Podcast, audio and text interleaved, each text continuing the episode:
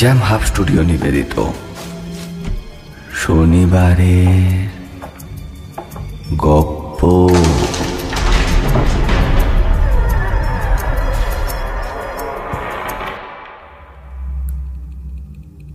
প্রতি শনিবার রহস্য রোমাঞ্চে ভরপুর গল্প দিয়ে সাজানো আমাদের শনিবারের গপ্প শুনতে। সাবস্ক্রাইব করুন আমাদের YouTube channel Jam Hub Studio সঙ্গে থাকুন, শুনতে থাকুন।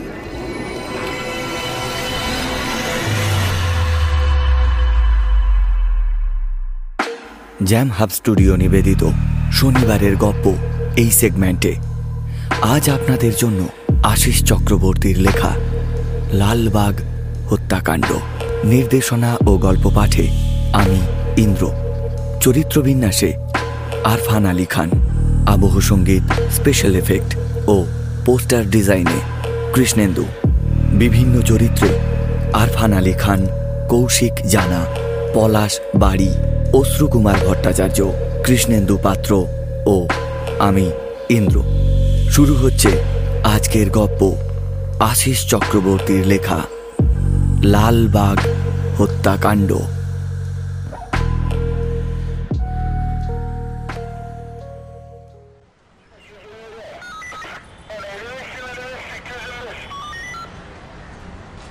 নাম ঋষিকেশ রক্ষী দীর্ঘ তিরিশ বছর ধরে লালবাজার ক্রাইম ব্রাঞ্চে চাকরি করছেন তিনি। রহস্যজনক অনেক কেস তিনি সলভ করেছেন। এই মুহূর্তে যে ঘটনাটা ওনার মাথায় টোকা দিচ্ছে তা হলো মুর্শিদাবাদ জেলার লালবাগ শহরের নৃশংস খুনের ঘটনা। লালবাজার হেডকোয়ার্টার থেকে কেসটা পেয়েই লালবাগ শহরের উদ্দেশ্যে তিনি বেরিয়ে পড়লেন। বলা বাহুল্য যে পুলিশ কোয়ার্টারে তার থাকার ব্যবস্থা করা হয়েছিল, সেখানে তিনি না পৌঁছে সরাসরি স্টেশন থেকে তিনি এনকোয়ারি করার জন্য পৌঁছে যান লালবাগ থানাতে। কারণ মূল ঘটনাটা কি সেটা জানাটা ভীষণ জরুরি।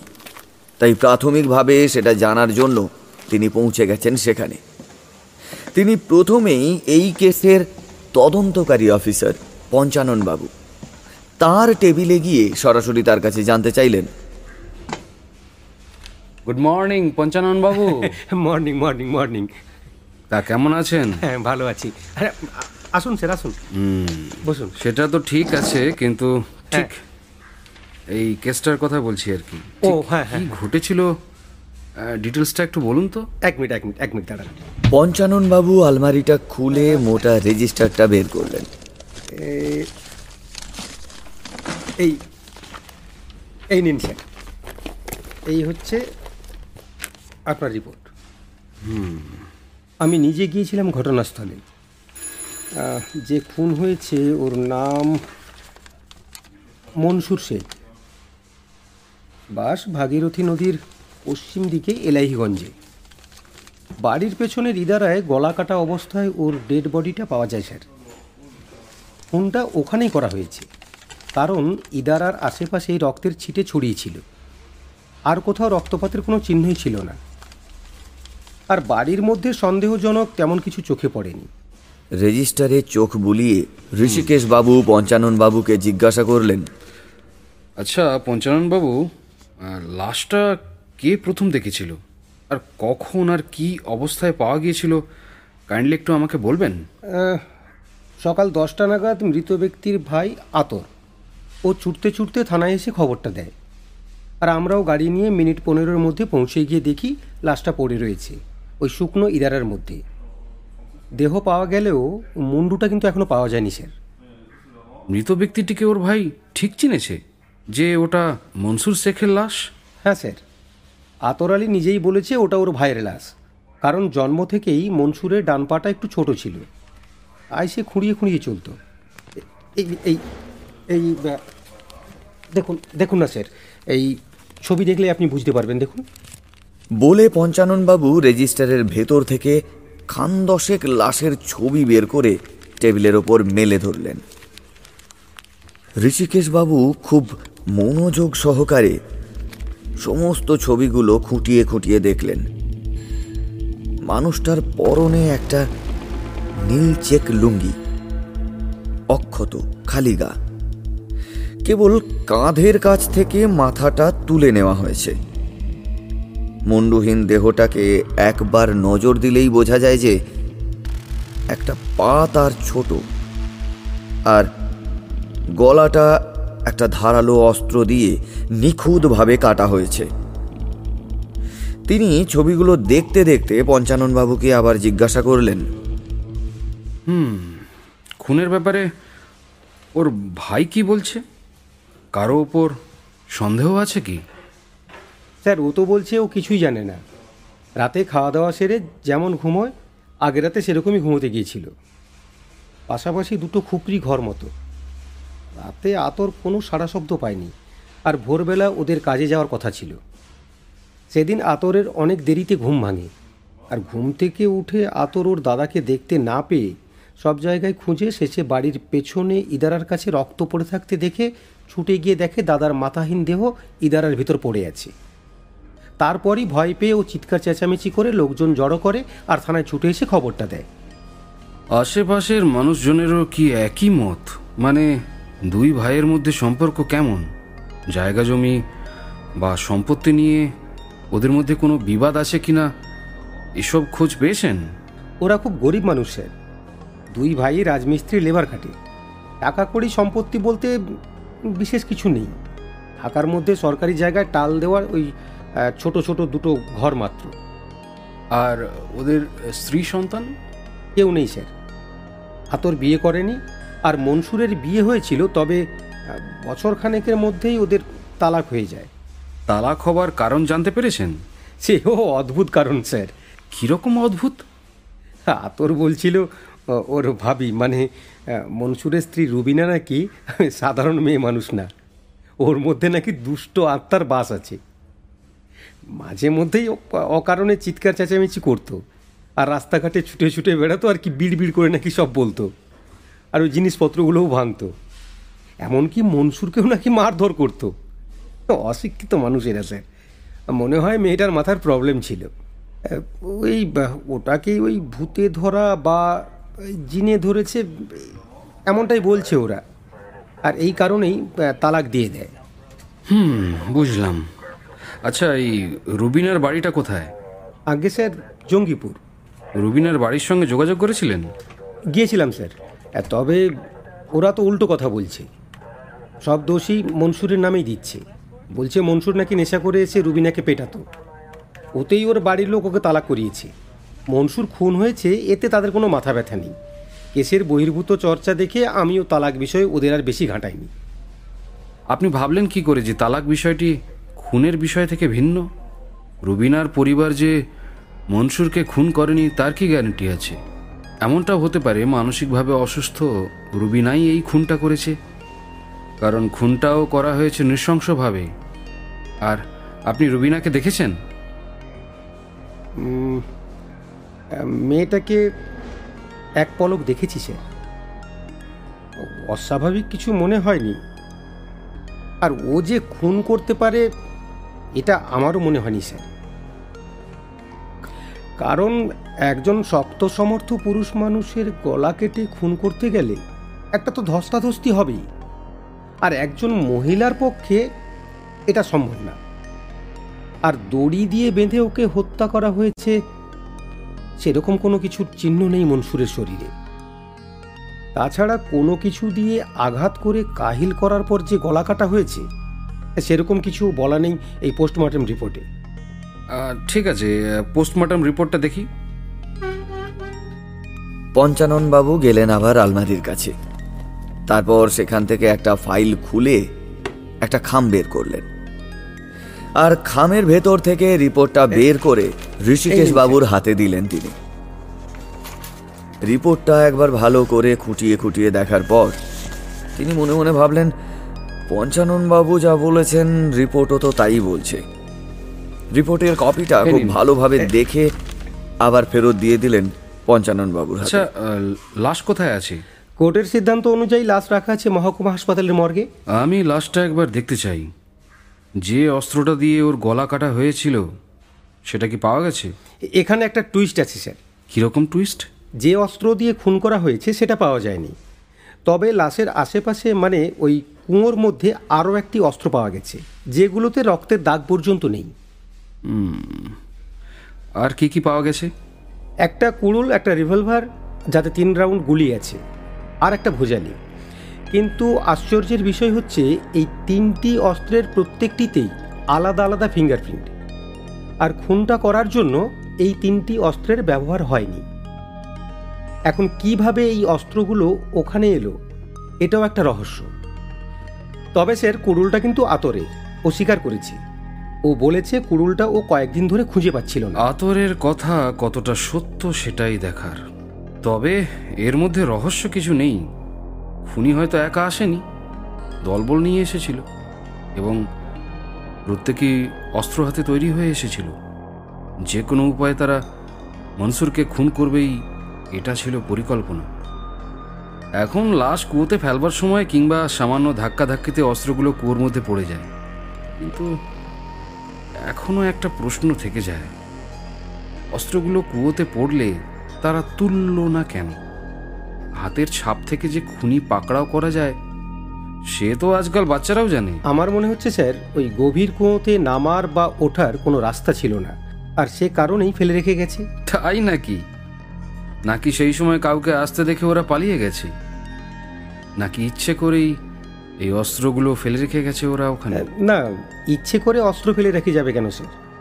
এর তো কোনো একটা কারণ থাকবে। সে তো ক্রমশ প্রকাশ্য।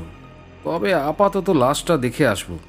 তারপর আতর শেখ আর রুবিনার পরিবারের সঙ্গে কথা বলতে চাই। সে হয়ে যাবে স্যার।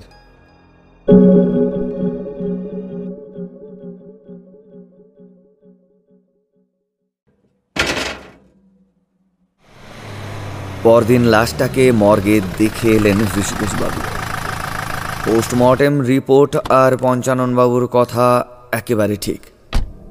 তারপর থানায় বসে কেস সংক্রান্ত কাগজপত্রগুলো আর সেই ফটোগ্রাফগুলো। দেখছিলেন খুব মনোযোগ দিয়ে। এমন সময় পঞ্চাননবাবু একজন বছর পঁয়ত্রিশের লোককে সঙ্গে নিয়ে এলেন থানায় তার টেবিলের সামনে। স্যার এই হলো আতর। পঞ্চানন বাবুর কথায় ফাইল থেকে মুখ সরিয়ে ঋষিকেশ বাবু তাকালেন তার দিকে। ঋষিকেশ বাবুর নজর পড়তেই সেই লোকটি তাকে সেলাম ঠুকল। ঋষিকেশ বাবু ওর দিকে তাকিয়ে দেখলেন ভালো করে। রোদে পোড়া তামাটে, মেদহীন চেহারা। গালে গোঁফহীন দাঁড়ি, পরনে একটা খাটো করে পরা লুঙ্গি আর গায়ে গেঞ্জি। ওকে বসতে বলাতে মেঝের ওপর গুটিসুটি মেরে বসে পড়ল সে। ঋষিকেশ বাবু চেয়ার ছেড়ে উঠে ওর সামনে গিয়ে দাঁড়ালেন। পঞ্চানন বাবু তখনও পাশে দাঁড়িয়ে রয়েছেন। এবার আতরকে তিনি জিজ্ঞাসা করলেন তোমার দাদার কোনো ছবি আছে তোমার কাছে? খানিকটা ভেবে নিয়ে সে বলল না স্যার গরিব মানুষ ছবি তোলা শখ থাকবে কেমনে? গ্রামে আশেপাশে কারও কাছে নেই? তা কি করে বলি বলেন তো স্যার? এত লোকের বাস গ্রামে। কার ঘরে দাদা ছবি আছে আমি জানব কেমনে? তা মনসুর দেখতে কেমন ছিল? তাই হুজুর অনেকটা আমারই মতো।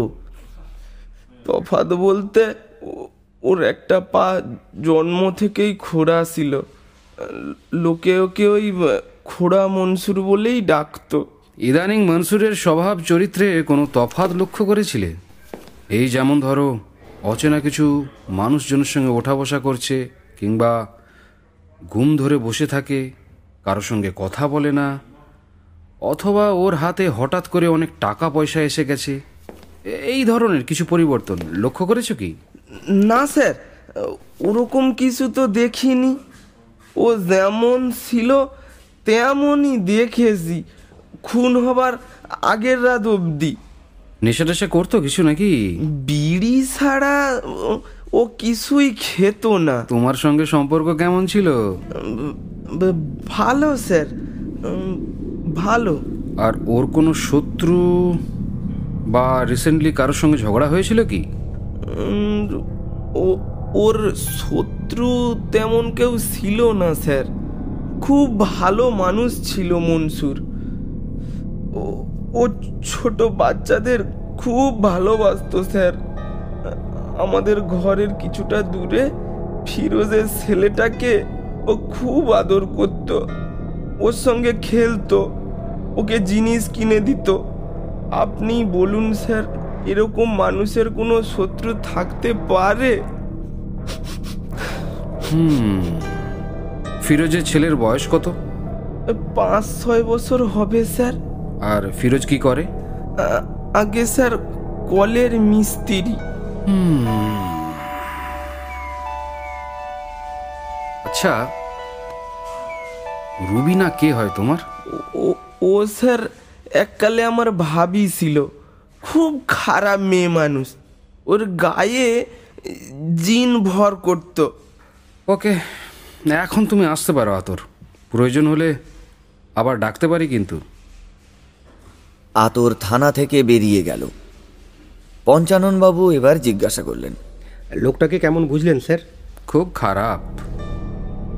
দাদার মৃত্যুতে ওর কোনো শোক তাপ নেই। কি করে বুঝলেন? খুব সিম্পল ওর পরনের গেঞ্জিটা নতুন। বাড়ির খুব কাছের মানুষ মারা গেলে কেউ নিশ্চয়ই নতুন গেঞ্জি কিনে পরবে না। আর তাছাড়া ওর চোখ থেকে এক ফোঁটা জলও পড়েনি। ও খুব খারাপ অভিনয় করে চোখের জলটা মুছল। আপনি এক কাজ করুন পঞ্চানন বাবু। আতরের পেছনে চব্বিশ ঘণ্টা নজর রাখার ব্যবস্থা করুন। ওর পুরো রিপোর্ট আমার চাই। Okay sir. আমি কনস্টেবল পোদ্দারকে সিভিল ড্রেসে ওর পেছনে লাগিয়ে দিচ্ছি। গুড। দরকার পড়লে পোদ্দারকে ওর লেভেলে নেমে যেতে বলুন। কিছু পয়সা খরচা করতে বলুন ওর পেছনে। ভেতরকার কথাগুলো আমার চাই। Okay sir. আমি পোদ্দারকে পুরো ব্যাপারটা বুঝিয়ে বলে দেব। হুম এখন একবার চলুন তো। কোথায় স্যার? মনসুরের ঘরের আশপাশটা একটু চক্কর দিয়ে আসি। খুন হবার জায়গাটা একবার ঘুরে না আসলে মনটা কেমন খচখচ করছে। ও ঠিক আছে স্যার। আমি গাড়ি বের করতে বলছি।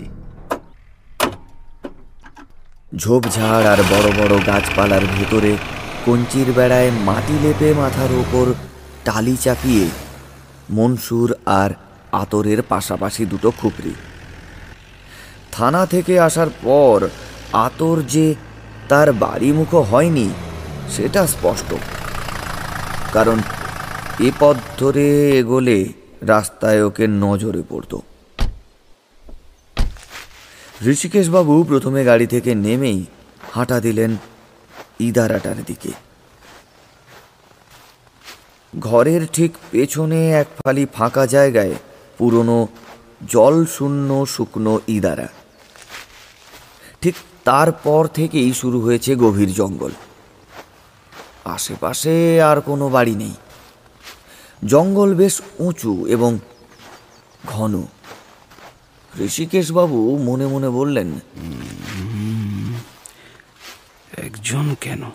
এর ভেতর দশজন অস্ত্র হাতে লুকিয়ে থাকতে পারে। আর এই সুযোগটাই বোধহয় নিয়েছে খুনি। জঙ্গলের ভেতর শিকারীর মতো ওত পেতেছিল। সুযোগ বুঝে শক্ত হাতে ঝড়ের গতিতে গলায় চালিয়ে দিয়েছে ধারালো অস্ত্র।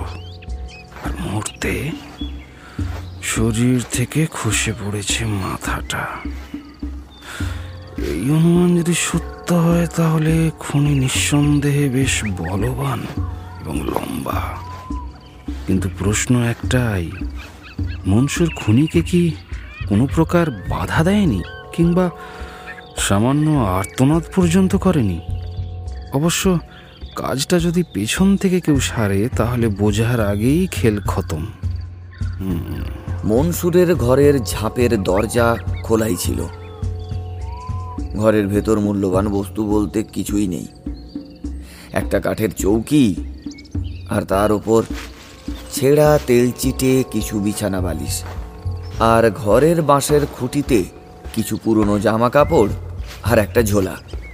ঝোলার ভেতরে রাজমিস্ত্রির কাজের উপকরণ। মেঝেতে উপুড় করে রাখা কয়েকটা বাসন কোসন আর একটা কেরোসিনের স্টোভ।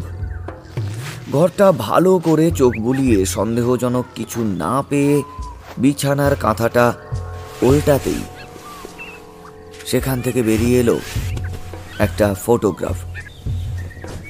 যাতে আতরের চেহারার সঙ্গে মিল রয়েছে এরকম একজন লোক এবং একটি মেয়ের ছবি। পুরুষটি মনসুর তাহলে মেয়েটিকে পঞ্চানন বাবুকে ছবিটি দেখিয়ে জিজ্ঞাসা করলেন এটা কি রুবিনা? না। ছবিটি নিজের কাছে রেখে দিলেন ঋষিকেশ বাবু আতরের ঘরের ঝাঁপের শেকল তোলা আছে। শেকল নামিয়ে ভেতরে ঢুকে সন্দেহজনক কিছুই নজরে পড়ল না। ওর ঘরের জিনিসপত্র বলতে প্রায় সব কিছুই মনসুরের ঘরের মতোই। যে বাচ্চা ছেলেটার সঙ্গে মনসুরের খুব বন্ধুত্ব ছিল ওর বাড়ির লোক মানে ফিরোজকে একবার ডেকে আনুন তো। এদিকে ওনাদের আসতে দেখে গ্রামের গুটি কতেক লোক এদিক ওদিক ঘোরাফেরা করছিল। আর তাদের দিকে ফ্যাল ফ্যাল করে তাকিয়ে তাদের কর্মকাণ্ড দেখছিল। একটা কৌতূহল ভরা দৃষ্টি তাদের সবার চোখে।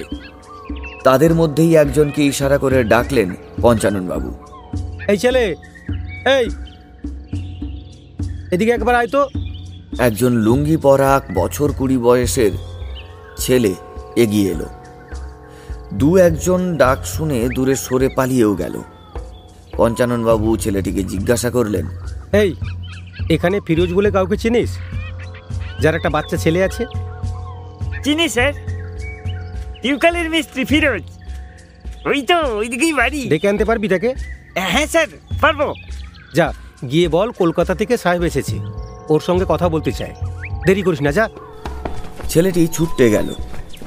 রাস্তার ধার ঘেঁষে কিছুটা ফাঁকা এলাকা টপকে মিনিট পাঁচেকের মধ্যেই ছেলেটি সঙ্গে করে নিয়ে এলো একজন যুবককে। যুবকটি এসেই হাত জোড়ো করে বলল আমার নাম ফিরোজ হুজুর। আমাকে ডেকেছেন। বড় সাহেব যা যা জিজ্ঞাসা করবেন তার ঠিকঠাক জবাব দে মনসুরকে কবে থেকে চেনো? আগে হুজুর আমরা এখানেই একসাথে বড় হয়েছি। বড় ভালো মানুষ ছিল মনসুর। কেন যে ওকে খুন হতে হলো? ওপরওয়ালাই জানেন। মনসুর যেদিন খুন হয় সেদিন সকাল থেকে তুমি কোথায় ছিলে? আগে হুজুর বাড়িতেই ছিলাম। দশটা নাগাদ আতর চিৎকার চেঁচামেচি শুরু করলে লোকজন ছুটে আসে। আমিও এসে দেখি ও খুন হয়ে গেছে। তোমার ছেলে তো মনসুরের খুব প্রিয় ছিল। সে তখন কোথায় ছিল?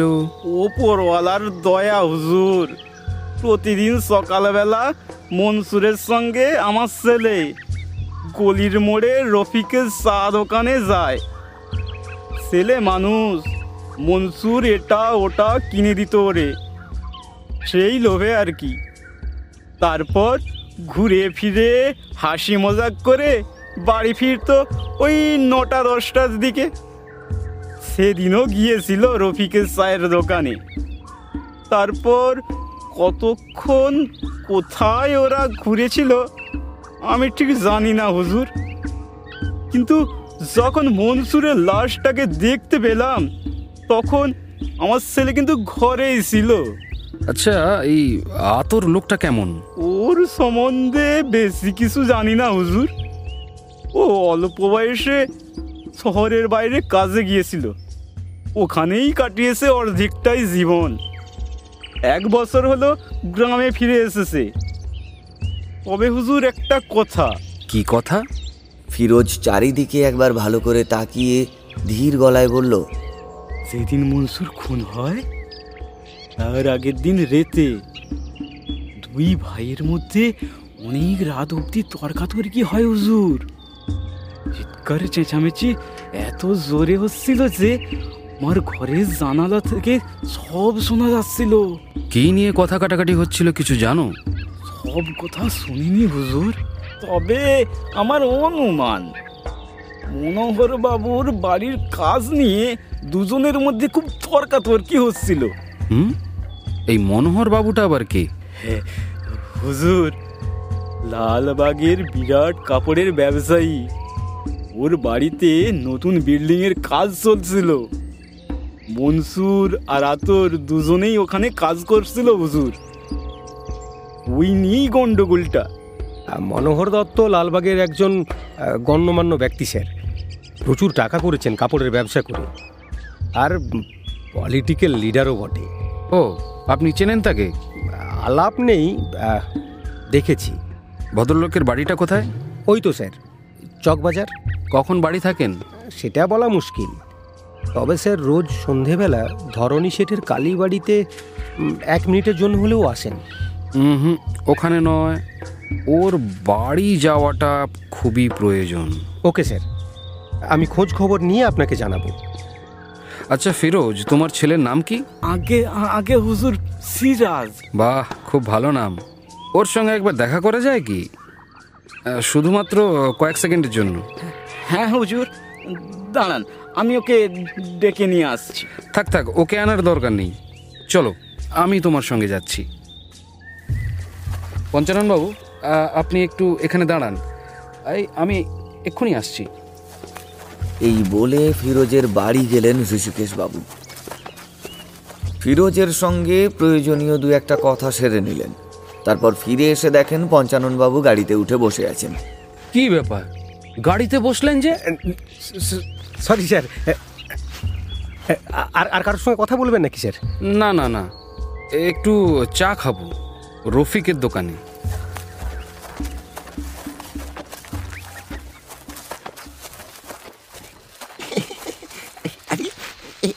আসেন আসেন আসেন। স্যার বসেন বসেন। এখানে এখানে বসেন। কথাটা বলতে বলতে নিজের গলা থেকে গামছাটা হাতে নিয়ে সামনের বেঞ্চটা মুছে দিল। রফিকের বয়স আন্দাজ ষাটের কাছাকাছি। এলোমেলো মাথার চুলে পাক ধরেছে। শুকনো তোবড়ানো গালে এক মুখ দাড়ি। পরনে ময়লা ফতুয়া আর লুঙ্গি। রফিক চা দাও। সাহেবের কথা শুনে রফিক কেটলিটা আঁচে চড়িয়ে বলল হুজুর কি মনসুরের খুনের তদন্ত করতে এসেছেন? হুম। মিনিট তিনেকের মধ্যে দুটো কাঁচের গ্লাসে দুধ চা রেডি রফিক পুলিশ অফিসারদের চায়ের কাপ দুটো ধরিয়ে দিল। আহ চাটা বেশ ভালো। আচ্ছা রফিক মনসুর যেদিন খুন হলো সেদিন সকালবেলায় তোমার দোকানে ও কি এসেছিল? হ্যাঁ হুজুর ওর সঙ্গে ওই ফিরোজের ছেলেটাও এসেছিল। রবি সকালবেলায় আসতো এ- এখানে একটু চা বিস্কুট খেয়ে ফিরোজের ছেলেটার হাতে দুটো বিস্কুট ধরিয়ে ফিরে যেত। সেদিনও এসেছিল তাই করেছিল। কিন্তু কে জানতো যে আর কিছুক্ষণ পরে তার কপালে মরণ লেখা আছে। আর কে এসেছিল চায়ের দোকানে সেদিন রফিক? আর কে বলতেছেন ঠিক বুঝলাম না। মনসুর যেদিন খুন হয় সেদিন। তোমার দোকানে আর কেউ আসেনি? এসেছে। রোজ যেমন আসে তেমন। কতজনই চা খেয়ে যায় সব কি আর খেয়াল থাকে হুজুর? না সব খেয়াল থাকে না কিন্তু বিশেষ কেউ এলে খেয়াল নিশ্চয়ই থাকবে। তার মানে হুজুর? মানেটা খুবই সহজ। এই যেমন ধরো আজ আমরা এলাম। কিছুদিন পর কেউ এসে তোমাকে আজকের দিনের কথা জিজ্ঞাসা করলে তুমি স্মরণ করে বলে দিতে পারবে। কারণ আমাদের আগমনটা আর পাঁচটা লোকের মতো সাধারণ নয়। সে তো নয় স্যার। আপনারা বললেন বড় অফিসার মানুষ। হুম হুম আসল কথায় ফিরে এসো। মনসুর খুন হবার দিন কাউকে দেখেছিলে নাকি? রফিক চুপ করে দাঁড়িয়ে রইল। ঋষিকেশ বাবু এবার বলার সুরটা একটু চড়ালেন। চুপ করে থাকলে কিন্তু অপরাধীর তালিকায় তোমার নামটা উঠবে রফিক। কারণ সত্য গোপন করাটাও এক রকমের অপরাধ। গরিব মানুষ স্যার ব্যবসা করে খাই। সব ধরনের লোক আমার চায়ের দোকানে ওঠা বসা করে। অনেক কিছু গানে শুনি ইচ্ছে করেই সব কিছু ভুলে যাই। কারণ আমার লক্ষ্য পাঁচ টাকা কামিয়ে সংসার চালানো। আমার মতো মানুষজনের ফালতু ঝামেলায় জড়িয়ে লাভ কি বলুন স্যার? তোমার ভয় নেই। যা জানো বলে ফেলো। তোমার নাম কোথাও জড়াবে না। খুনের দিন না হুজুর। তার আগের দিন বংশী এসেছিল। আর চোখে মনসুরের ওপরে নজর রাখছিল। তারপর মনসুরের পিছু নিল। এর বেশি আমি কিছু জানি না হুজুর। মাফ করবেন সাহেব আপনারা এবার আসুন। আসুন সাহেব। ওনারা দুজনে দোকান থেকে উঠে পড়ে চায়ের বিলটা মিটিয়ে হাঁটা পথ ধরলেন। রাস্তায় যেতে যেতে পঞ্চাননবাবুকে জিজ্ঞাসা করলেন এই বংশীটা আবার কে? খুব খারাপ লোক স্যার। ওর থেকে যত দূরে থাকা যায় ততই ভালো। আমার এই চাকরি জীবনে মাত্র দুবার ওর মুখোমুখি হয়েছি। কি ভয়ঙ্কর চেহারা স্যার। লোকটার সম্বন্ধে অনেক রটনাও আছে। ও নাকি আবার তান্ত্রিক। আবার মানুষ খুনও করে। তাই নাকি? তাহলে তো খুনটা ওই করেছে মনে হয়। কি পঞ্চানন বাবু? হতে পারে স্যার। কিন্তু খুনের মোটিভ? ওটাই তো খুঁজতে আমি আপনি দুজনে ছুটে বেড়াচ্ছি। গভীর রাত্রের দিকে বাইরের দরজায় দুবার টোকা পড়ল। ঘুমটা ভেঙে সজাগ হয়ে উঠে পড়ে ঘরের আলোটা জ্বালালেন ঋষিকেশবাবু। দেওয়ালের দিকে তাকিয়ে দেখলেন ঘড়িতে পৌনে বারোটা। তার কপালে ভাঁজ পড়ল। এত রাত্রে আবার কে এলো? অপরাধীদের নিয়ে কারবার। তাই হাতের কাছে আগ্নেয়াস্ত্রটা রেখেই তিনি ঘুমন। বিছানার পাশে টেবিল থেকে লোডেড রিভলভারটা তুলে নিয়ে ডান হাতে শক্ত করে চেপে ধরে ধীর পায়ে এসে দরজার সামনে দাঁড়ালেন তিনি। তারপর বাইরের আলোর সুইচটা দিয়ে দরজায় আটকানো লেন্সের ফুটোয় চোখ রাখলেন। দেখলেন একটা লোক চাদর মুড়ি দিয়ে বাইরের দরজায় দাঁড়িয়ে। সেই লোকটি টোকা দিচ্ছে আর মাথা ঘুরিয়ে বারবার এদিক ওদিক দেখছে। এমনভাবে মাথার ওপর চাদরটা জড়িয়ে আছে, মুখটা কিছুতেই দেখা যাচ্ছে না। রিভলভারটা এবার সামনের দিকে ধরে দরজাটা খুলেই দেওয়ালের আড়ালে দাঁড়ালেন। অমনি লোকটা ঝট করে ঘরের মধ্যে ঢুকে দরজাটা ঠেলে বন্ধ করে দিল। ঋষিকেশবাবু তার দিকে অস্ত্রটা ধরে বললেন, কে তুমি? মুখের ঢাকা খোলো, আর এক পা সামনে এগোলেই কিন্তু গুলি চালাবো। লোকটা ভয়ে কাঁপতে কাঁপতে চাদরটা খুলে মাটিতে ফেলে দিল। সঙ্গে সঙ্গে ওকে চিনতে পারলেন ঋষিকেশবাবু। এলাহিগঞ্জের ফিরোজ। সেই ফিরোজ তার সামনে এসে হাত জোড়ো করে বলল মাফ করবেন হুজুর। এভাবে রেতের বেলা আপনাকে বিরক্ত করতে এলাম হুজুর। কিন্তু কিন্তু এছাড়া আমার কোনো উপায় ছিল না। কোনো উপায় ছিল না হুজুর। লোকটার মুখ থেকে ভয়ের ছাপ এখনও যায়নি। ঋষিকেশবাবু অস্ত্রটা নামিয়ে কোমরে গুঁজে নিয়ে জিজ্ঞাসা করলেন কি ব্যাপার? এত রাতে এইভাবে এখানে কেন? হুজুর কয়েকটা কথা আপনাকে বলার ছিল হুজুর। যা বলার কাল সকালে থানা এসে বলবে। এখন যাও। কাল সকাল অবধি বেঁচে থাকব কিনা জানি না হুজুর আমাকে বাঁচান হুজুর আমাকে বাঁচান কি যা তা বলছো কে মারবে তোমাকে ফিরোজ হুজুর সব কথা দিনের আলোতে সবার সামনে বলা যায় না তাই রেতের আধারে লুকিয়ে এসেছি ঋষিকেশ বাবু সামনের চেয়ারে বসে পড়েছেন তারপর তিনি বললেন এখানে বসো বসো এ- এই নাও জল খাও এবার ঠান্ডা মাথায় বলো তো কি বলতে চাও? কথাটা বলতে বলতে টেবিল থেকে জলের বোতলটা ওর হাতে দিলেন। ফিরোজ মেঝের ওপর বসে পড়ল। তারপর বোতল থেকে প্রায় অর্ধেকটা জল তপ্ত মরুভূমির মতো শুষে নিল সে। তারপর চোখ বড় বড় করে বলল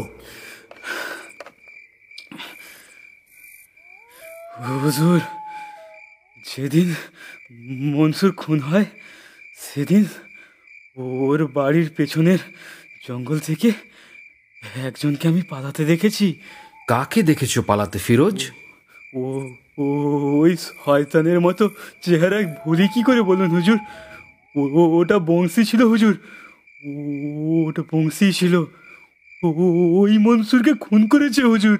ওর গায়ে জানোয়ারের মতো শক্তি হুজুর। তুমি ঠিক দেখেছ? ওটা বংশী ছিল? থানায় জবানবন্দি দিতে পারবে? কোর্টে দাঁড়িয়ে বলতে পারবে এ কথা? হ্যাঁ হুজুর, পারব পারব হুজুর। কিন্তু তার আগে আপনি বংশীকে লকাপে ভরুন। ও জানে, আমি সেদিন ওকে পালাতে দেখেছিলাম। চোখাচোখি হয়েছিল ওর সঙ্গে আমার। তাই ও এখন আমার ওপর নজর রাখছে। আমাকেও মেরে ফেলবে হুজুর।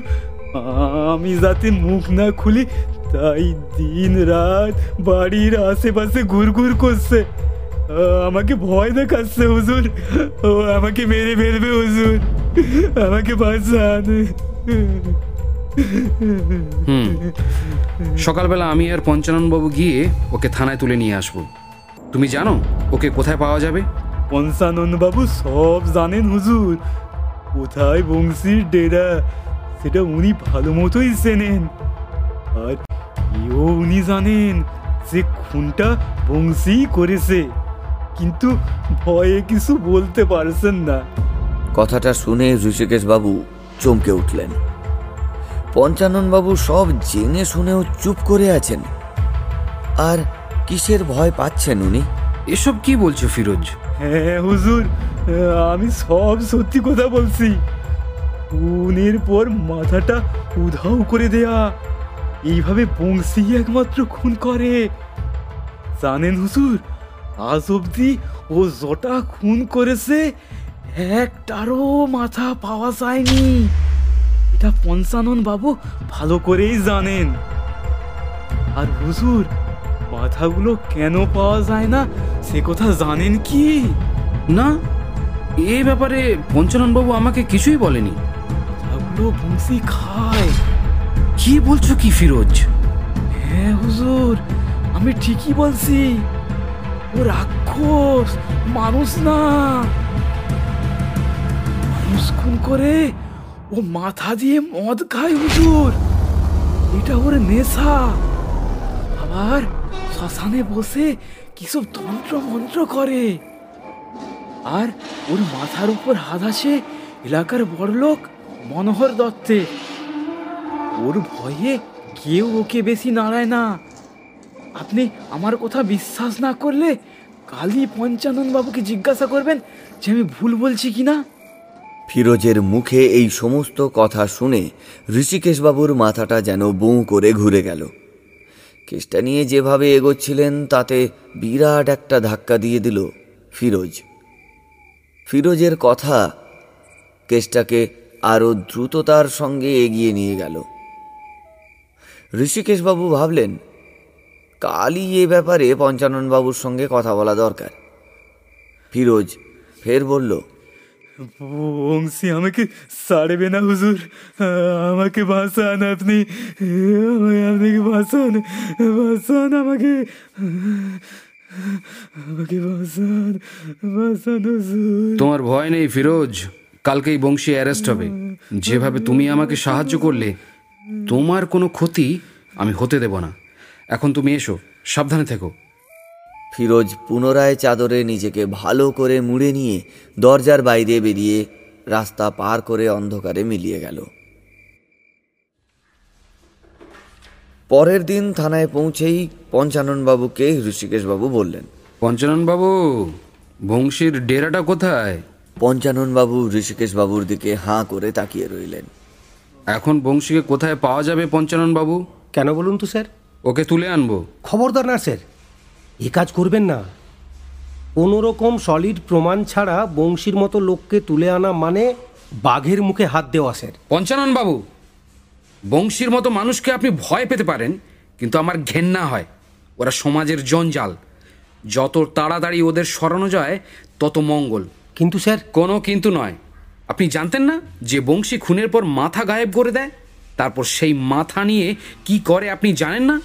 এর আগেও বংশী একইভাবে মানুষ খুন করে মানুষের মাথা গায়েব করে দিয়েছে। আপনি জেনে শুনে চুপ করে আছেন কীভাবে? স্যার স্যার আপনি আপ- আপ- আপনি শান্ত হন শান্ত হন।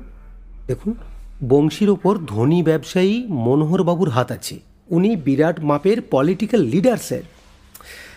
কেলেঙ্কারি হয়ে যাবে। আইনের কাছে কেউ বড় নয় পঞ্চানন বাবু। আপনি তাড়াতাড়ি বলুন বংশীকে কোথায় পাবো। ওকে পাবেন ওই মনোহর বাবুর কাপড়ের গোডাউনে। ও ওখানেই কাজ করে। সেটা কোথায়? ওই মতি ঝিলে স্যার। আমাকে সেখানে নিয়ে চলুন কুইক। পঞ্চাননবাবু দ্রুত উঠে কনস্টেবল রতনকে গাড়ি বের করতে বললেন। থানা থেকে বেরিয়ে গাড়ি কিছুটা পশ্চিম দিকে এগিয়ে ভাগীরথী নদীর তীর বরাবর ছুটে চলল। গাড়িতে যেতে যেতে পঞ্চাননবাবু খালি একটা কথাই বারবার বলেছেন। কিন্তু স্যার মনসুরের মতো একজন ভিকিরি গোছের মানুষকে কেউ কেন খুন করতে যাবে? এই কেনর উত্তর ওকে থানায় নিয়ে এসে একটু চাপ দিলেই বেরিয়ে আসবে। তারপর মিনিট দশেকের মধ্যে পৌঁছে গেলেন মতিঝিল। একটা আম বাগানের ভেতর বিরাট গোডাউন মনোহর দত্তের। লোহার গেটের ভেতর দিয়ে প্রবেশ করতেই নজরে পড়ল একজন লম্বা চওড়া লোক টেবিল চেয়ার নিয়ে বসে আছেন। লোকটির চেহারা অদ্ভুত গায়ের রং কালো মাথায় ঝাঁকড়া চুল আর আমড়ার আটির মতো মোটা মোটা চোখ। চোখের নিচগুলো বেশ ফোলা ফোলা। স্যার এই হচ্ছে বংশী। কি ব্যাপার? এখানে কি আছে আপনাদের? তোমাকে একবার থানায় যেতে হবে। থানায়? কেন? সেটা ওখানে গেলেই বুঝতে পারবে। হুজুর মিথ্যা ফালতু ঝামেলায় আমাকে ফাঁসাবেন না। আমিও সব ছেড়ে দিয়েছি। মনোহর বাবুর গোডাউনে এখন সৎভাবে কাজ করে খাই। সৎভাবে আছো যখন থানায় যেতে আপত্তি কেন? আমার নামে আপনার কাছে নালিশ করল কে শুনি? হ্যাঁ? থানায় গেলেই জানতে পারবে। আমার কিন্তু সময় নষ্ট হচ্ছে পঞ্চানন বাবু। পঞ্চাননবাবু এরপর বংশীর হাত ধরে টেনে নিয়ে গিয়ে ওকে গাড়িতে তুললেন। গাড়ি চলতে শুরু করলে বংশী অন্য রকমের হুমকি চিৎকার ঋষিকেশ বাবু সেদিকে কান দিলেন সোজা থানায় এসে ওকে একটি চেয়ারে বসতে বললেন।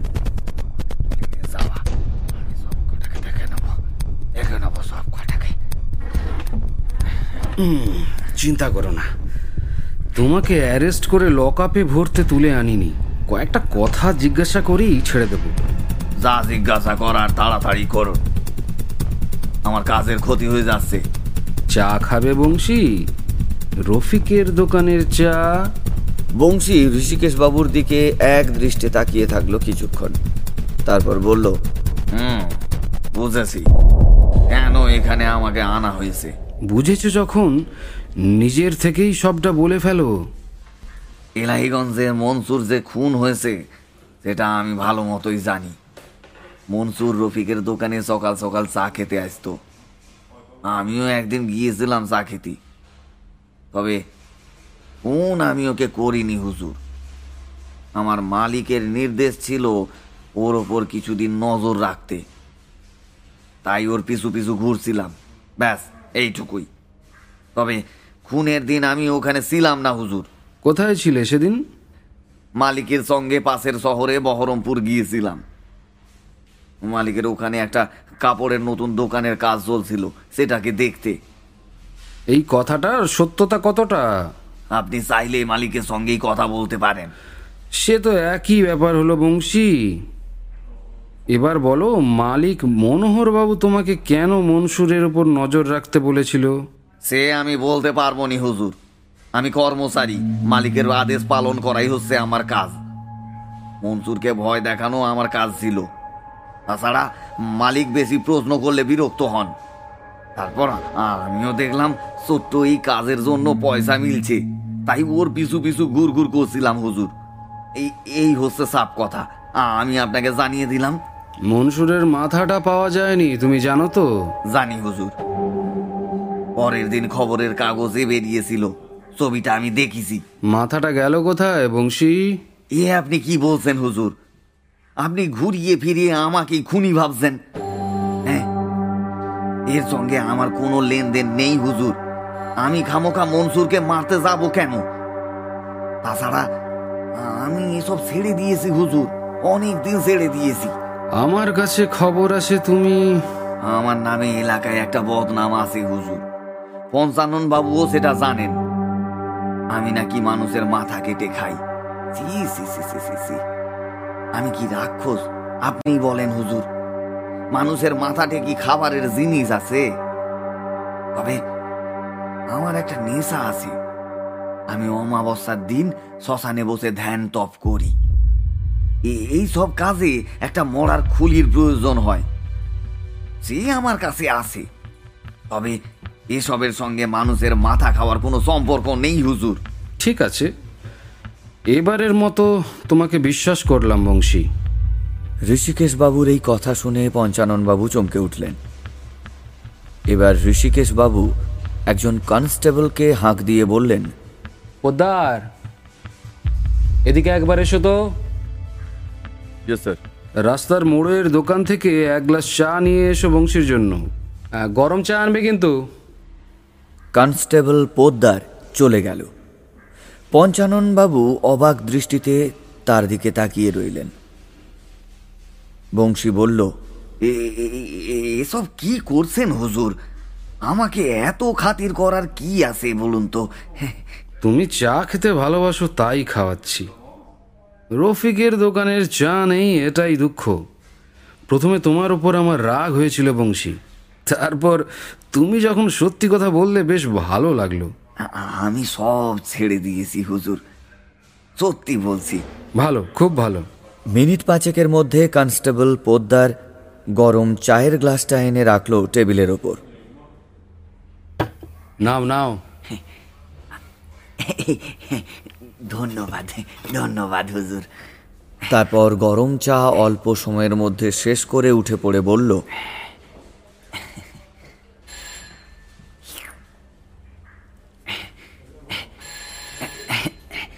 তাহলে আসি হুজুর। ঋষিকেশ বাবু মাথা নাড়িয়ে সম্মতি দিতে সে চলে গেল। পঞ্চানন বাবু এবার ঝাঁঝিয়ে উঠলেন। আমাকে তো অনেক কথা শোনালেন স্যার। কিন্তু আপনি বংশীকে সামনে দেখে ভয়ে গুটি সুটি মেরে গেলেন। বাহ বাহ বাহ বাহ বাহ। আপনাকে তো চেনা মুশকিল, স্যার। পঞ্চানন বাবু চাওয়ালাকে চায়ের বিলটা মিটিয়ে দিন আর হ্যাঁ কাঁচের গ্লাসের দামটাও ধরে বিলটা দেবেন। তারপর এই গ্লাসের গায়ে বংশীর ফিঙ্গারপ্রিন্টটা, ওই কুয়ো থেকে পাওয়া অস্ত্রগুলোর সঙ্গে ম্যাচ করছে কিনা, ফিঙ্গারপ্রিন্ট এক্সপার্টদের ডেকে যাচাই করে দেখুন। আমার কাছে বংশীর বিরুদ্ধে সাক্ষী আছে কিন্তু প্রমাণ নেই বুঝলেন? ওর মতো ধুরন্ধর লোককে গ্রেপ্তার করার আগে আটঘাট বেঁধে নামতে হবে। ও আমি এখনই সব ব্যবস্থা করছি স্যার।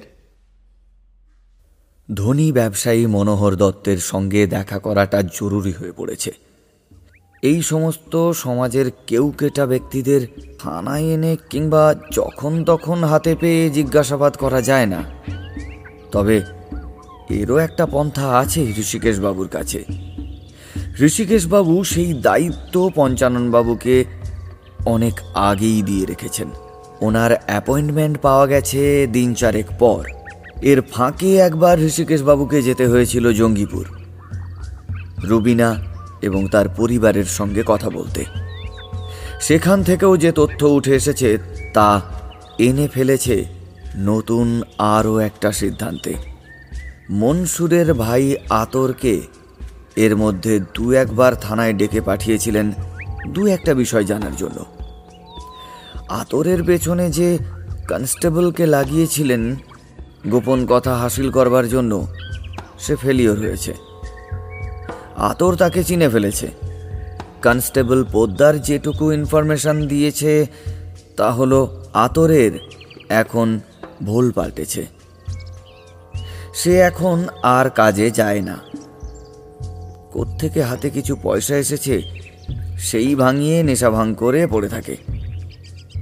ফিরোজ এখনও কোনো বিপদের সম্মুখীন হয়নি। অর্থাৎ থানায় ডেকে বংশীকে জিজ্ঞাসাবাদ করার ব্যাপারটা বেশ কাজে দিয়েছে। ও, আরেকটা কথা। বংশীর ফিঙ্গারপ্রিন্ট মিলে গেছে। ওই মনসুরের দেহের পাশের ইদারা থেকে প্রাপ্ত অস্ত্রশস্ত্রগুলির একটির সঙ্গে। যেটা ছিল একটি বড় আকারের ভোজালি। অর্থাৎ সন্দেহটা কিছুতেই বংশীর দিক থেকে সরছে না। এবার মনোহর দত্তের সঙ্গে অ্যাপয়েন্টমেন্টের দিন উপস্থিত হলো। ঠিক সন্ধে সাতটার সময় তিনি দশ মিনিটের জন্য উপস্থিত থাকবেন নিজের বাসায়। সেই সময়টুকু তিনি ওনাদেরকে দিয়েছেন কথা বলার জন্য। ঋষিকেশ বাবু আর পঞ্চানন বাবু যথাসময়ে তার বাড়িতে পৌঁছলেন। একজন বেয়ারা বাইরের দরজা থেকে তাদের নিয়ে গেলেন তার বসার ঘরে। বিরাট একটি হলঘরের সোফায় তিনি বসে রয়েছেন। ওনারা দুজনে ঘরের ভেতরে প্রবেশ করতেই মনোহরবাবু বললেন আসেন আসেন গোয়েন্দাবাবু। বসেন এখানে। কথাটা বলে ওনার উল্টো দিকে থাকা সোফাটার দিকে ইশারা করলেন। ঋষিকেশ বাবু চোখ ঘুরিয়ে দেখলেন একবার। দরজার সামনে দুজন লোক এসে দাঁড়াল। আপনাদেরকে আমি খুব সম্মান করি? যেভাবে জানের রিস্ক নিয়ে আপনারা ক্রাইমের পিছনে ছুটে বেড়ান সে সবার দ্বারা হয় না। যেই শুনেছি আপনি কথা বলবেন আমি আর আমার সব কাজ ফেলে আপনাদের সঙ্গে বসে পড়লাম। এখন বলেন বলেন আমি আপনাদের জন্য কি করতে পারি? মনসুর নামে একজন রাজমিস্ত্রি খুন হয়েছে জানেন তো? একটু আগেই শুনলাম বংশী বলছিল খুব খারাপ ব্যাপার। আমার এখানে কাজ করছিল বেশ কয়েকদিন তারপর আশা ছেড়ে দিল। আমি কি করে জানব যে ও খুন হয়েছে? এই অবধি বলে মনোহর দত্ত পঞ্চানন বাবুর দিকে চেয়ে বললেন আপনারা থাকতে এসব হয় কেন বলুন তো? শহরটার বদনাম হয়ে যাচ্ছে। কলকাতা থেকে গোয়েন্দা ডাকতে হচ্ছে তদন্ত করার জন্য। ছি ছি ছি ছি ছি ছি। ভেরি ব্যাড ভেরি ব্যাড আমি আমি দুঃখিত মনোহরবাবু। হুম? দুঃখিত বলে দায়িত্ব এড়ানো যায় না। আপনার সিনিয়রকে দেখুন। এসে থেকে খাওয়া শোয়া ছেড়ে খুনি খুঁজে বেড়াচ্ছেন। এনাদের দেখলে গর্ব হয়। কিন্তু একটা কথা মিস্টার। আমি ঋষিকেশ রক্ষিত। মিস্টার রাক্সিট আমার লোক বংশীকে আপনি থানায় তুলে কেন নিয়ে গিয়েছিলেন? এর আগে আপনি বলুন মনসুরের উপর নজর রাখতে বংশীকে কেন লাগিয়েছিলেন? ও আমার পার্সোনাল ব্যাপারে ইন্টারফেয়ার করছিল, মিস্টার রক্ষিত। আপনি হয়তো জানেন না যে আমি আমার ব্যাপারে কারও বেশি ইন্টারেস্ট পছন্দ করি না।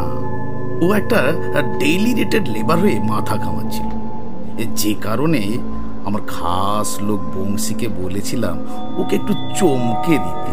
আপনার পার্সোনাল কাজটা কি মিস্টার মনোহর? সে কথা তো আমি আপনাকে বলতে বাধ্য নয় মিস্টার রক্ষিত আর এর জন্য আইন আমার কিছু করতে পারবে না সেটা আপনি ভালো মতোই জানেন। বংশীর বিরুদ্ধে প্রমাণ আর সাক্ষী আমার কাছে আছে মনোহর বাবু। আপনি ওকে বাঁচাতে পারবেন না। আপনি ভুল পথে হাঁটছেন মিস্টার রক্ষিত মনসুরের খুন বংশী করেনি। আমি আপনাকে জোর দিয়ে বলছি, খুনের দিন ও আমার সঙ্গে বেরহামপুরে আমার নতুন দোকানের কাজ দেখতে গিয়েছিল।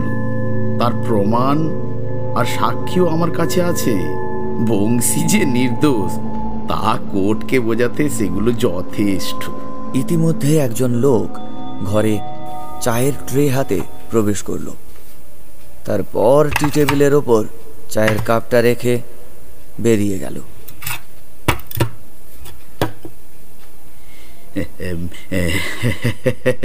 মেহমান আমার কাছে ভগবান। প্রথমবার আমার ঘরে এসেছেন নিন চা খান। আপনার সঙ্গী কি আপনাকে বলেছে যে আমার একজন মিসিং আছে? সেও মনসুরের সঙ্গে রাজমিস্ত্রির কাজ করছিল আমার এখানে। কথাটা শুনে ঋষিকেশ বাবু পঞ্চানন বাবুর দিকে তাকাতেই উনি বললেন এই এলাকার না স্যার। ওটা মধুপুরের। যদিও আমার থানার এলাকায় পড়ে নাম লিয়াকত আলী আর ওই পেশাতে রাজমিস্ত্রি। মনসুর খুন হওয়ার সপ্তাহখানেক পর থেকে ওকে খুঁজে পাচ্ছে না ওর বাড়ির লোক। অবশ্য থানায় ডায়েরিও করে গেছে। তবে ওই মনসুরের খুনের সঙ্গে এর কোনো সম্পর্ক নেই ভেবে আমি এই ব্যাপারটা কিন্তু আপনাকে জানাইনি, স্যার। হয়তো লিয়াকতি মনসুরকে খুন করে এলাকা ছেড়ে পালিয়ে গেছে। অস্বাভাবিক কিছু না। তাই স্যার ইনফরমেশন ঠিকঠাক নিয়ে আমার কাছে আসবেন। আর খবর ঠিক না নিয়ে আমার লোককে থানায় তুলে নিয়ে যাবেন না। এতে আমারও শান্তি আর আপনারও। লিয়াকত যে মিসিং তা আপনি জানলেন কীভাবে? দশ মিনিট ওভার মিস্টার রক্ষিত। এখন আপনারা আসতে পারেন। কথা শেষ করে মনোহর দত্ত উঠে ভেতরে চলে গেলেন।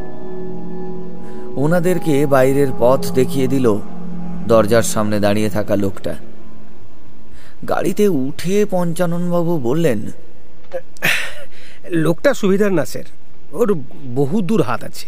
কত দূর হাত আমি জানি না তবে মনসুরের হত্যার পেছনে ওর হাত থাকলে ওর কপালে দুর্ভোগ আছে। পরদিন আতরকে আবার থানায় ডেকে পাঠালেন লিয়াকতের ব্যাপারে। জানবার জন্য। একসঙ্গে কাজ করতো যখন আতর নিশ্চয়ই জানবে লিয়াকতের হঠাৎ উধাও হওয়ার ব্যাপারটা। আতর থানায় এসে পৌঁছলে প্রথমেই ওকে জিজ্ঞাসা করলেন কি ব্যাপার আতর? কাজ কাম ছেড়ে দিয়েছে শুনলাম।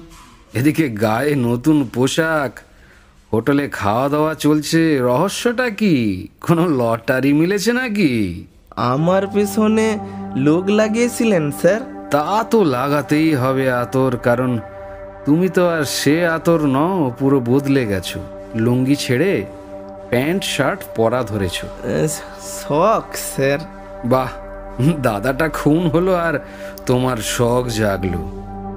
আমি যদি বলি মনসুরকে তুমি খুন করেছ টাকা পয়সার লোভে তারপর সেই টাকায় ফুর্তি করে বেড়াচ্ছ?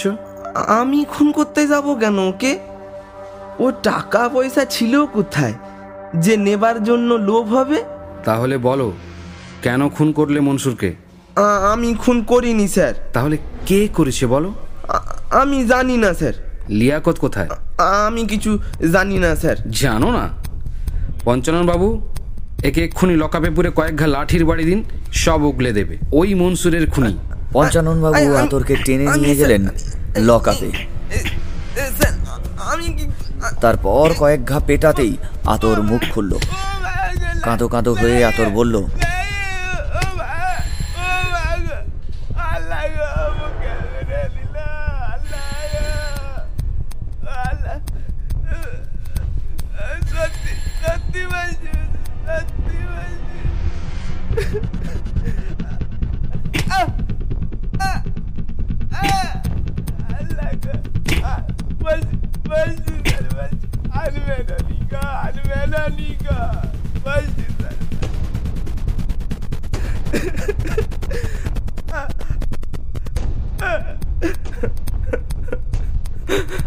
আমি মনসুর ভাইজান আর লিয়াকত কিছুদিন আগে মনোহর বাবুর নতুন দোকানে কাজে গিয়েছিলাম। ওখানে ছিল মনোহর বাবু আর বংশী।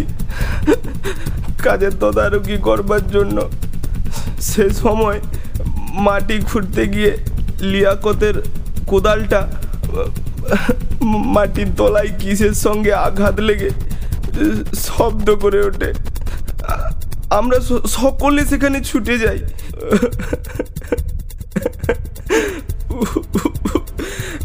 তারপর, মাটি খুঁড়ে ওখান থেকে বেরোয় একটা সোনার ঘোড়া, যেটা দেখে সবার চোখ ফেটে পড়ে। মনোহর বাবু আমাদের ইশারা করে চুপ করতে বলে। লিয়াকত সে সময় চিৎকার করে বলে, এর ভাগ, সকলকে দিতে হবে। তখনকার মতো মনোহর বাবু বলেন, সবাই পাবি। তোরা দু একদিন পর সন্ধেবেলায় আসিস, এখন চুপচাপ সরে যা। কিন্তু আমি জানতাম, স্যার মনোহর বাবুর মতলব খারাপ। ও- এর ভাগ কিচ্ছু দেবে না আমাদের। আমি সন্ধেবেলায় যাইনি। প্রথমে গিয়েছিল লিয়াকত আর তার কিছুক্ষণ পর যায় মনসুর। এরপর ওখান থেকে মনসুর একা ফিরে আসে। রাত্রে মনসুর আমাকে এসে বলে, লিয়াকতকে বংশী খুন করে মাটিতে পুঁতে দিয়েছে।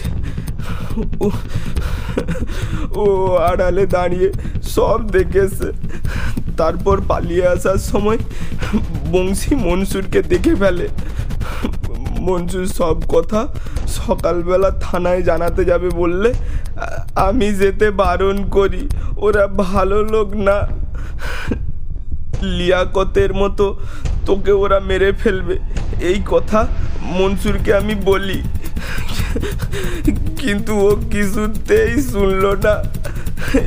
এই নিয়ে মনসুরের সঙ্গে সেই রাতে আমার তর্কাতর্কিও হয়। তারপর সকালবেলা দেখি ওর গলা কাটা লাশ।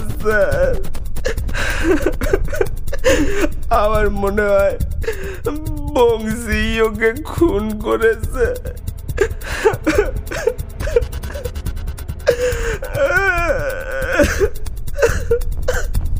কথাটা শেষ করে আতর কান্নায় ভেঙে পড়ল। আজকে ও সত্যি সত্যিই কাঁদছে। এতে কোনো অভিনয় নেই। তাহলে তুমি টাকা কোথায় পেলে? আমি আমি মাটির তলা থেকে সোনার ঘোড়া পাওয়ার ব্যাপারটা চেপে গিয়েছিলাম বলে মনোহর দত্ত আমাকে কিছু টাকা দিয়েছে।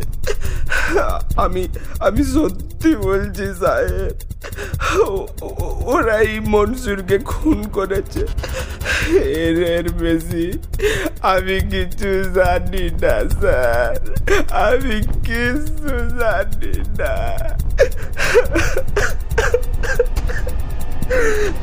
আতরকে তখনকার মতো বিদায় দিলেন। ফিরোজ আর আতর দুজন বলছে বংশী খুনি। ওদিকে রফিক চাওয়ালারও বক্তব্য এক। তাহলে বংশীকে অ্যারেস্ট করতে আপত্তি কি স্যার? মনোহরবাবু প্রমাণ করে দেবেন। বংশী খুনের দিন ওর সঙ্গে ছিল। রফিক চাওয়ালাও বলেছে খুনের দিন সে বংশীকে দেখেনি। তার আগের দিন সকালে দেখেছে। কিন্তু স্যার ফিরোজ যে বলল বংশীকে জঙ্গল থেকে পালাতে দেখেছে। আবার খুন করে মাথা লোপাট করে দেওয়ার কাজটাও বংশী আগে করত। জট ভালোই বেঁধেছে পঞ্চানন বাবু। আচ্ছা আমি আপনাকে একটা ফিঙ্গারপ্রিন্ট স্যাম্পল দিয়েছিলাম। ওটার সঙ্গে কোনো অস্ত্রের ফিঙ্গারপ্রিন্ট ম্যাচ করেছে? হ্যাঁ হ্যাঁ স্যার আপনাকে জানানোই হয়নি। ওই কুড়ুলের ফিঙ্গারপ্রিন্টটা ম্যাচ করেছে। আপনি জানেন কি ওই ফিঙ্গারপ্রিন্ট কার? কার স্যার? মনসুরের ভাই আতরের। অর্থাৎ আতর যে বলেছিল কুড়োলটা তার সেটা ঠিকই বলেছিল। তাহলে কি কুড়ুলের এক কোপে মাথা কেটে ফেলল আতর? একটা ম্যাচ করেছে বংশীর সঙ্গে আর দ্বিতীয়টা আতরের। এখন দেখা যাক এই তৃতীয়টা কার সঙ্গে ম্যাচ করে। তৃতীয় অস্ত্রটা খুনের সঙ্গে জড়িত না পঞ্চানন বাবু। তাই ওটা অতটা গুরুত্বপূর্ণ নয় কারণ গুলি মেরে কারও গলা কাটা সম্ভব নয়। উড়ুল বা ভোজালি দিয়ে গলা কেটে ফেলা সম্ভব। বন্দুকটা যারই হোক সে বেআইনি অস্ত্র রাখছে ঠিকই তবে সে খুনি নয়। তাহলে স্যার খুনিটা কে? একটা ঝাপসা ছবি আমার চোখের সামনে ঘুরছে। তবু আজকের রাতটা আমি ভেবে নিয়ে কাল সন্ধেবেলা আপনাকে জানাব। আপনি এক কাজ করুন কাল সন্ধেবেলা যে করে হোক মনোহর বাবুর সঙ্গে আরেকবার অ্যাপয়েন্টমেন্টের ব্যবস্থা করুন। আর সেখানে এনে উপস্থিত করবেন আতর আলী, ফিরোজ, রুবিনা আর বংশীকেও। কাল জিজ্ঞাসাবাদ যা হবে, সব হবে মুখোমুখি। আমি আর কালকে থানায় আসছি না। কালকে সারাটা দিন আমাকে ভাবার সময় দিন। জটগুলো ছাড়িয়ে সঠিকভাবে সাজানোর জন্য একটু ঠান্ডা মাথায় চিন্তা ভাবনা করা দরকার আছে। আপনার সঙ্গে একেবারে দেখা হবে সন্ধেবেলা মনোহর দত্তের বাড়িতে ঠিক আছে? আপনি পুরো ফোর্স নিয়ে উপস্থিত হবেন সেখানে। প্রয়োজন পড়লে গ্রেপ্তারও করতে হতে পারে কাউকে। ওকে? ঠিক আছে স্যার। মনে থাকে যেন। পরদিন সন্ধেবেলায় সকলে যখন মনোহর দত্তের বাড়িতে উপস্থিত ঋষিকেশবাবু মনসুরের লাশের পাশে প্রাপ্ত অস্ত্র তিনটি নিয়ে হাজির হলেন সেখানে। তখন তাকে দেখেই মনোহর দত্ত বললেন খুনিকে ধরতে পারলেন মিস্টার রক্ষিত? দেখুন তো মনোহর বাবু এই রিভলভারটা আপনার কিনা? ইয়েস এটা আমার। খোয়া গিয়েছিল কোথায় পেলেন আপনি? আশা করি আর বেশিক্ষণ কৌতূহল চেপে রাখতে হবে না। এখনই সব জলের মতো পরিষ্কার হয়ে যাবে। তারপর ভোজালি ও কুড়ুলটা নিজেদের বলে দাবি করল বংশী ও আতর। এই দুটো ওদেরই খোয়া গিয়েছিল। অবশ্য এই বস্তুগুলো লাশের পাশে পাওয়া গেছে জানলে দাবিটা করতো না বংশী নিশ্চয়ই। আমার তদন্ত শেষ। পুরো ঘটনাটা আমি এখন সাজিয়ে বলব। প্রথমে আসছি মনোহর বাবু আপনার কাছে। মাটি খুঁড়ে পাওয়া সোনার ঘোড়াটা কোথায় রেখেছেন? মনোহরবাবু কথাটা শোনা মাত্র রীতিমতো অবাক। মুখ হাঁ করে নির্বিকার হয়ে পড়েছেন তিনি। বংশী চোখ বড় বড় করে চেয়ে রয়েছে। আর লুকিয়ে কাজ নেই মনোহর বাবু, সব সত্য বেরিয়ে পড়েছে। এবার আমি পুরো ঘটনাটা আপনাকে বলছি, মন দিয়ে শুনতে থাকুন। এই সোনা ভর্তি ঘোড়াটা খুঁজে পায় লিয়াকত। সঙ্গে ছিল মনসুর আর আতর। এটার ভাগ বাটোয়ারা নিয়ে দাবি তোলে লিয়াকত। যাতে আপনি রাজি হননি। আতর আপনার মনের ভাব বুঝত, তাই ভাগ বাটোয়ারা থেকে সরে পড়েছিল। এরপর আপনি বংশীকে দিয়ে লিয়াকতকে খুন করেন, আর সেটা দেখে ফেলে মনসুর। মনসুরকে অন্ধকারে পালাতে দেখে বংশী। অবশ্য ওর খোঁড়া পায়ের চলনই ওকে অন্ধকারে চিনিয়ে দিয়েছিল। নইলে ওকে বংশী চিনতে পারতো না। এই কারণে আপনি মনসুরের উপর নজর রাখতে বলেছিলেন বংশীকে। কি, আমি ঠিক বলছি? মিথ্যে কথা। আপনার কাছে কি প্রমাণ আছে যে লিয়াকত খুন হয়েছে? বহরমপুরের আপনার নতুন দোকানের মেঝে খুঁড়ে এতক্ষণে আমার লোকজন লিয়াকতের মুন্ডুহীন দেহটা তুলে ফেলেছে মনোহর বাবু আপনার নির্মীয়মান দোকান থেকে যে লাশ পাওয়া গেছে, এর তদন্তের জন্য আমি আপনাকে বিনা ঝঞ্ঝাটে পুলিশ হেফাজতে নিতে পারি, মিস্টার মনোহর দত্ত। তারপরে স্টেপে বিচার প্রমাণ সাক্ষী এসব তো আদালত দেখবে। কাজটা আপনি ঠিক করলেন না মিস্টার রক্ষিত। এর ফল আপনাকে ভুগতে হবে। আপনি জানেন না আমার ক্ষমতা কি আছে। সে আপনি আপনার ক্ষমতা দেখানোর সুযোগ পাবেন মিস্টার মনোহর। আপাতত আমি আমার ক্ষমতার প্রদর্শনটা করি। পঞ্চানন বাবু কনস্টেবল পোদ্দারকে বলুন মনোহর বাবুর হাতে হাত করাটা পরাতে। কিন্তু স্যার বিশ্বাস করুন আমি কিন্তু মনসুরকে খুন করি। সে আমি জানি বংশী। তাহলে কে খুন করল মনসুরকে? ফিরোজ। আপনি কি বলছেন হুজুর? আমি আপনাকে সব কথাই তো খুলে বলছি হুজুর। আমাকে কেন মিথ্যা মিথ্যা ভাসাচ্ছেন হুজুর? আমি কেন মনসুরকে খুন করতে যাব হুজুর? আমি কেন খুন করব ওরে আমাকে কেন মিথ্যা ভাসাচ্ছেন হুজুর? এসব কি বলছেন হুজুর হ্যাঁ? পঞ্চানন বাবু আপনার মনে আছে মনসুরের বিছানার নিচ থেকে একটা ছবি পাওয়া গিয়েছিল? হ্যাঁ হ্যাঁ স্যার মনে আছে মনে আছে। ওই ছবির মহিলাটি আসলে ফিরোজের স্ত্রী শবনম। ফিরোজ মুখ ঢেকে বসে রইল।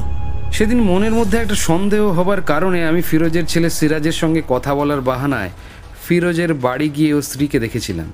সেখানে গিয়েই শবনমকে দেখি। তারপর চিনতে পারি যে ছবির মেয়েটি আসলে ওই এবং মনসুর খুন হওয়ায় ওর মনের অবস্থা ভালো নেই। কিন্তু ফিরোজ কেন মনসুরকে খুন করল স্যার? রুবিনার মুখ থেকে যেটুকু শুনেছি তা হলো মনসুরের সঙ্গে শবনমের একটা সম্পর্ক ছিল। আর ফিরোজের ছেলে সিরাজ আসলে মনসুরেরই সন্তান। সেই কারণেই মনসুর সিরাজকে এত ভালোবাসত। এই গোপন সত্য আজ করতে পেরেই রুবিনা মনসুরকে ছেড়ে চলে যায়। বাপের বাড়িতে রুবিনা লজ্জায় আসল কারণ না বলতে পেরে বলেছিল, মনসুর নেশা করে, তাকে পেটায়, অকথ্য অত্যাচার করে। আর এই গোপন সত্য নিয়ে মনসুর রুবিনার মধ্যে ঝগড়া ঝামেলা হলে মনসুর পাড়াগায়ে রটিয়ে দেয় রুবিনার উপর প্রেত ভর করেছে। কিন্তু এই গোপন সত্যটা এতদিন ফিরোজও জানতো না। তবে যেই খবরটা ফিরোজের কানে উঠল, ওর মাথায় আগুন ধরে যায়। ফিরোজ সুযোগ খুঁজছিল মনসুরের কাছ থেকে ওর প্রতিশোধ নেবার। তারপর সেই রাতে আতর ও মনসুরের ঝগড়া কান পেতে শোনে এবং সকালে বংশীকে চায়ের দোকানে বসে থাকতে দেখে সুযোগটাকে কাজে লাগায়। এখানেও ফিরোজ একটা চালাকি করে। সেই রাতেই ফিরোজ চুরি করে নিয়ে আসে বিভিন্ন জায়গা থেকে অস্ত্র। বংশীর খুনি হিসেবে এলাকায় বদনাম আছে, আর সেই সুযোগটাই কাজে লাগাতে চেয়েছিল ফিরোজ। খুনটা করবে সে, বংশীর কায়দায়, আর ফাঁসবে বংশী। খুব সম্ভবত সোনার ঘোড়া মাটি থেকে পাওয়ার আনন্দে মনোহরবাবু রাতে পাটি দিয়েছিলেন। মনোহরবাবুর ডান হাত বংশী সেখানেই থাকবে। আর সে কারণেই অনেক রাতে মদ্যপ অবস্থায় পড়ে থাকা মনোহরবাবুর ঘর থেকে চুরি করে নিয়ে আসে বংশীর ভোজালি। কাছাকাছি পেয়ে যায় মনোহরবাবুর রিভলভারটাও সেটাও সে তুলে নেয় সাবধানে, যাতে ফিঙ্গারপ্রিন্টগুলো অক্ষত থাকে। আতরের ব্যবহার করা কুড়োলটা পেতে ফিরোজের সেরকম কষ্ট হয়নি, কারণ ঘরে সেটা পড়েই ছিল। ইচ্ছে করেই পুলিশকে গোলক ধাঁধায় ফেলার জন্য লাশের আশেপাশে ওগুলোকে ফেলে রেখেছিল ফিরোজ। তবে ফিরোজের চালাকির এখানেই শেষ নয়, ও খুনের দিন সিরাজকে শিখিয়ে দিয়েছিল মনসুরের সঙ্গে কানামাছি খেলতে। এই খেলায় চোখ বাঁধা থাকে। আর এই সুযোগে ফিরোজ আগে সিরাজকে সরিয়ে নিয়ে বাড়িতে রেখে আসে। তারপর নির্জন জায়গায় এক কোপে মনসুরের মাথাটাকে কেটে ফেলে এবং বংশীর ঘাড়ে দোষ চাপানোর জন্য খুনের অস্ত্র আর মনসুরের মাথাটাকে গায়েব করে দেয়। কি? ঠিক বলছি তো ফিরোজ? ফিরোজ মুখ ঢেকে বসে রইল। কোনো উত্তর দিল না। মৌনং সম্মতির লক্ষণ। এদের অ্যারেস্ট করে থানায় নিয়ে চলুন পঞ্চানন বাবু। মনসুরের হত্যার ফাইল ক্লোজড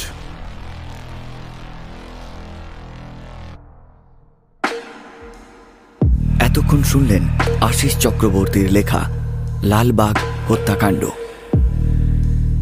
গল্পকার আশিস চক্রবর্তীর কাছে আমরা চিরকৃতজ্ঞ আমাদের পাশে থাকার জন্য। এরকমই কিছু রহস্য রোমাঞ্চে ভরপুর গল্প শুনতে এখনই সাবস্ক্রাইব করুন আমাদের ইউটিউব চ্যানেল সঙ্গে বেল আইকনটি অবশ্যই ক্লিক করুন। আগামী শনিবার, শনিবারের গল্পে এরকমই এক রোমহর্ষক গল্প নিয়ে আমরা আসছি।